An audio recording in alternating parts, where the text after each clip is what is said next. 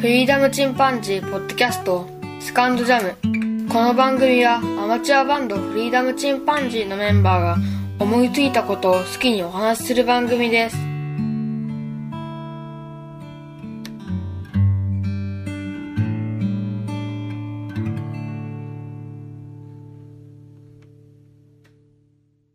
さあ始まりました。フリーダムチンパンジーの佐藤です。先日は、えーお便り紹介をさせていただいたんですが、お便りたくさんいただいてましたので、えー時間的に特にあの、他にお話しする余裕がなかったので、別個に、えーお送りさせていただこうと思います。皆様、年末年始いかがお過ごしだったでしょうか？僕は基本的にはあの、年始の方ですね、えー年明けてからはほとんど疲れすぎたのかね、えー食べては寝てっていう、まあ寝てと言いますか寝込んでという形でしたかね。あとは、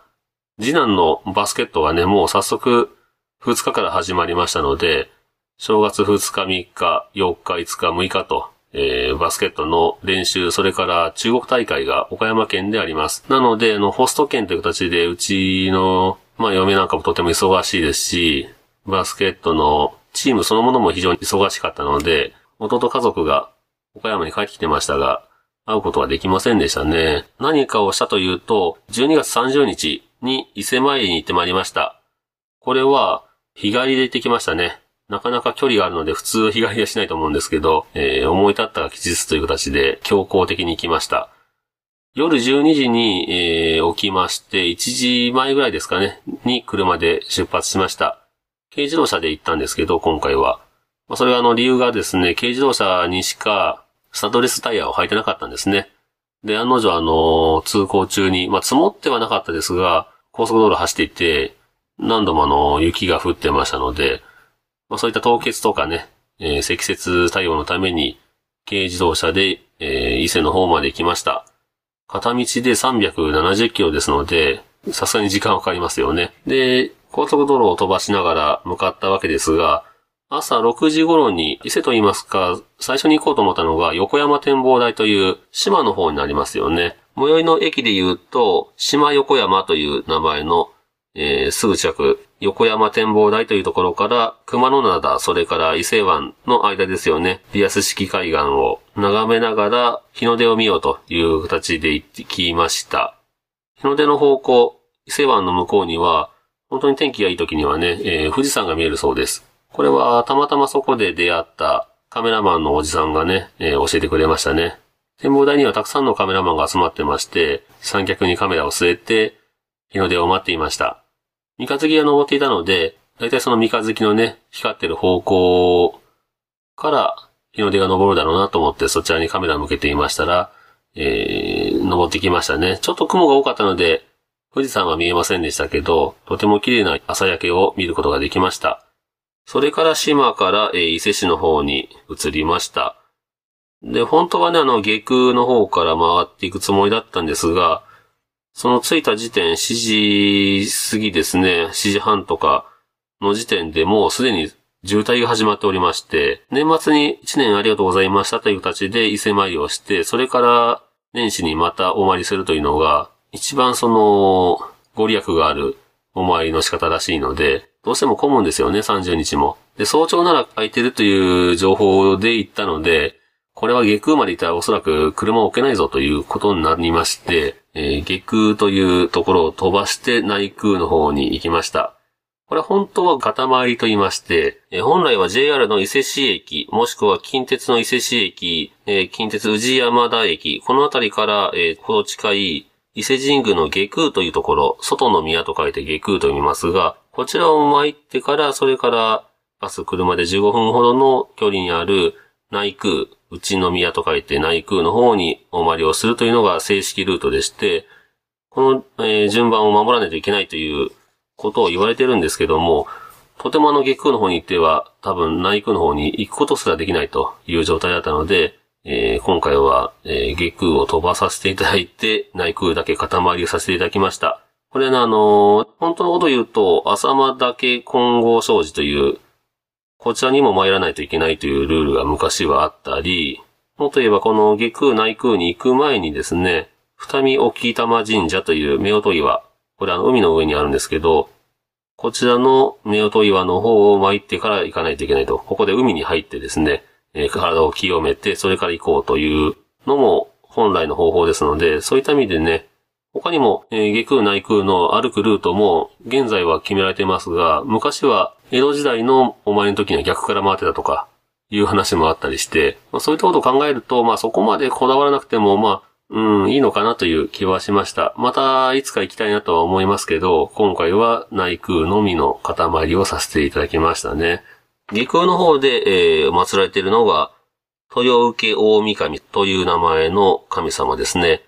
豊かに受ける大きな恩神と書いて、豊受け大神様ですが、衣食住をはじめすべての産業の守り神として崇められていますという形で、特にね、まあ、食べ物、衣食住を何わいにされた方なんかは行かれてみたらいいんでしょうね。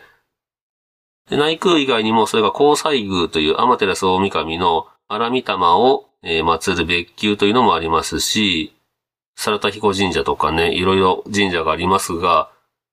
伊勢神宮というと、その伊勢の宇治の伊豆川というところ川があるんですけどもね、これは50の鈴の川と書いて、えー、鈴木さんの鈴ですよね。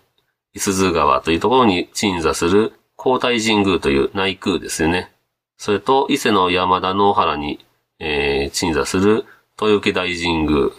それから、これは下宮ですよね。および別宮など、125社神社の総称という形で、125ある神様を祀るえー、自社の総称として伊勢神宮と呼んでいるようです。で今回行かせてもらったその伊勢神宮内宮というのは、えー、アマテラス大神が祀られていますね。日本人の総氏神というふうに言われてまして、まあ、いわゆるあの皇室の祖先という形になりますけども、まだ人の少ないね、えー、お払い町というところを伊豆川沿いに歩いていきまして、それから橋を渡って内宮の方に入りました。この橋を渡るというところでね、えー、宇治橋と言いますけど、この橋を渡るところで、属性から神の世界に入っていくというふうに言われてますね。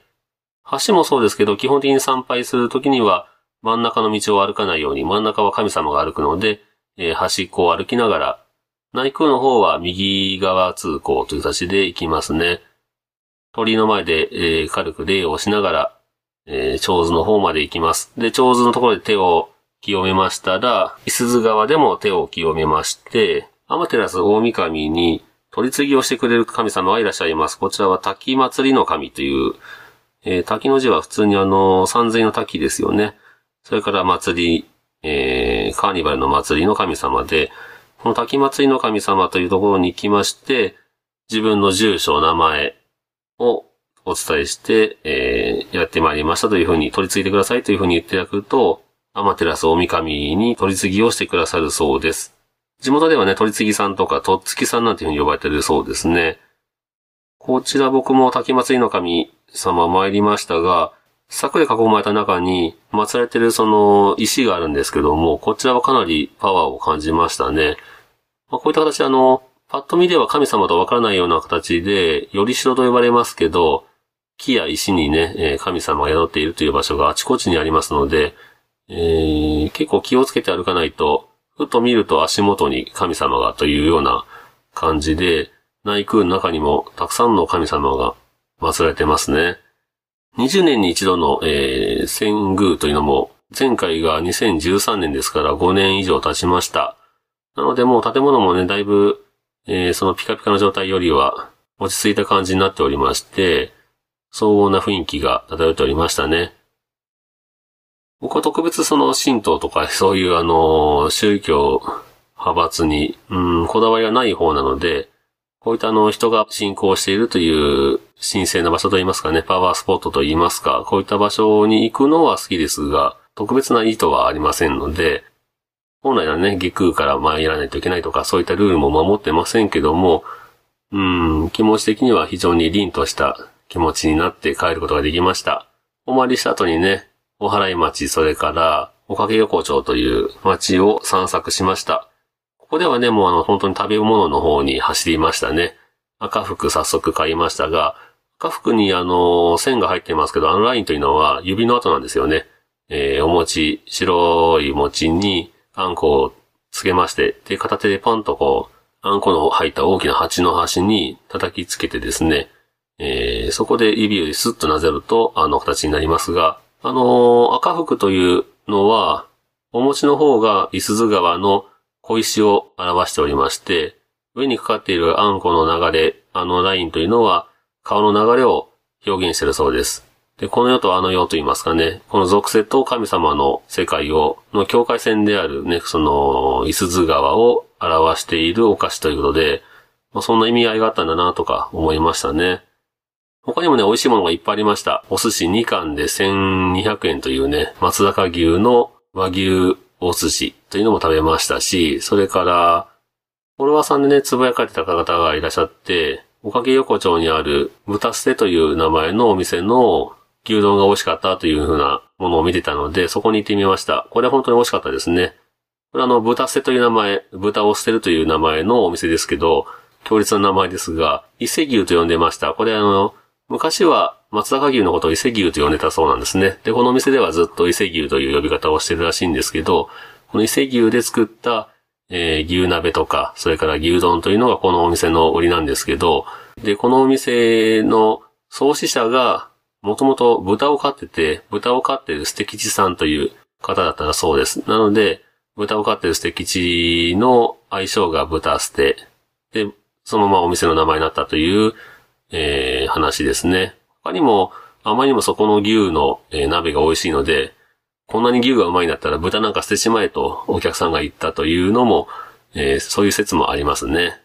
まあ、皆さんももし行かれたら、ここのお店、とても美味しいので行かれてみてください。他にもね、おかげ横丁では太鼓は、えー、鳴らされてたりとかね、笛が鳴り響いたりとか、非常にあの、江戸時代のえー、お参りの雰囲気を楽しむことができますね。ここは、えー、いろんな建物を移築してきたりしたそうです。なので、ちゃんと手を入れてね、えー、そういった江戸時代の雰囲気を作ったりしてますね。タイムスリップしたような気持ちでとても楽しめますので、皆様もぜひ行かれてみてください。メインストリートから少し、えー、離れたところにあります。離れたと言いますか、あの、本当に横丁なので、横に入ったところにありますね。うっかりすると、おかげ横丁、見ずに歩いてしまう可能性もありますので、ぜひ地図を調べてね、えー、おかげ横丁の方にも行かれてみてください。他にもね、いろんな行ってみたいお店があったんですが、お土産物などを買って、それからもうあの、キロの方に着きました。えー、日帰りだったのでね、往復で720キロ、久々にかなりの距離を運転しましたね。妻に1時間ほどちょっと運転してもらって寝たりはしたんですが、まあ、ほとんど僕が運転して、えー、帰ってまいりました。帰ってきたのが8時ぐらいになってましたかね。今回はちょっとあの弾丸で行ったんで、次はぜひ、えー、宿を取ったりしながら、ゆっくりと島の方も回ってみたいですし、えー、下空、二見沖玉神社とか、この辺りも行ってみたいなと思っております。それでは、えっと、まあ、簡単でしたが、お伊勢参り行ってまいりました。まとめをしてみました。現地でね、撮った音声も少しご紹介しながらお別れにしたいと思います。こういうのはね、イベントとしてでもいいですからね。一度行くとやっぱり何か人が思いがこもった場所っていうのは神聖な感じとかね、えー、力をもらえたりしますので、変な毛嫌いせずに行かれてみてはいいんじゃないかと思います。それでは今日はこんなところで終わろうと思います。それではまた、さよなら。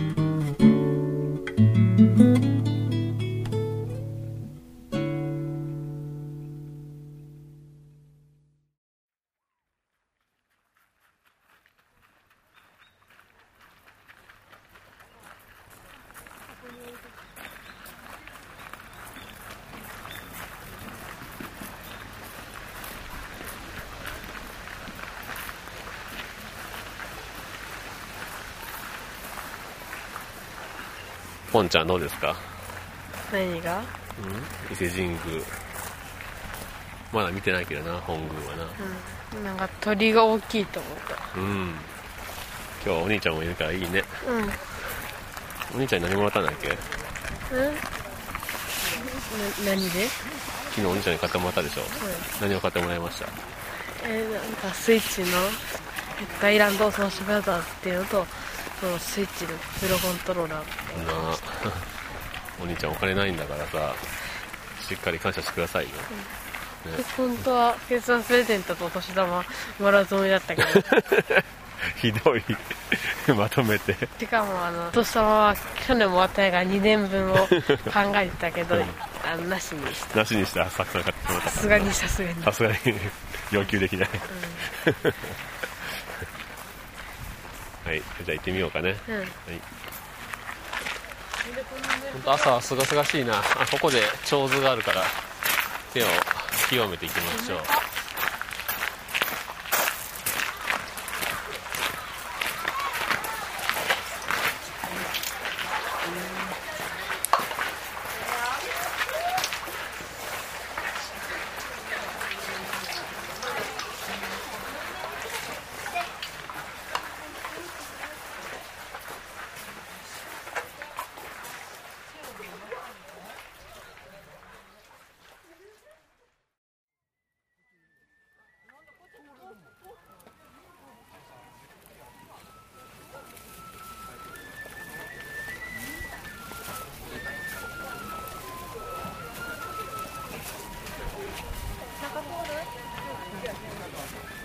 ト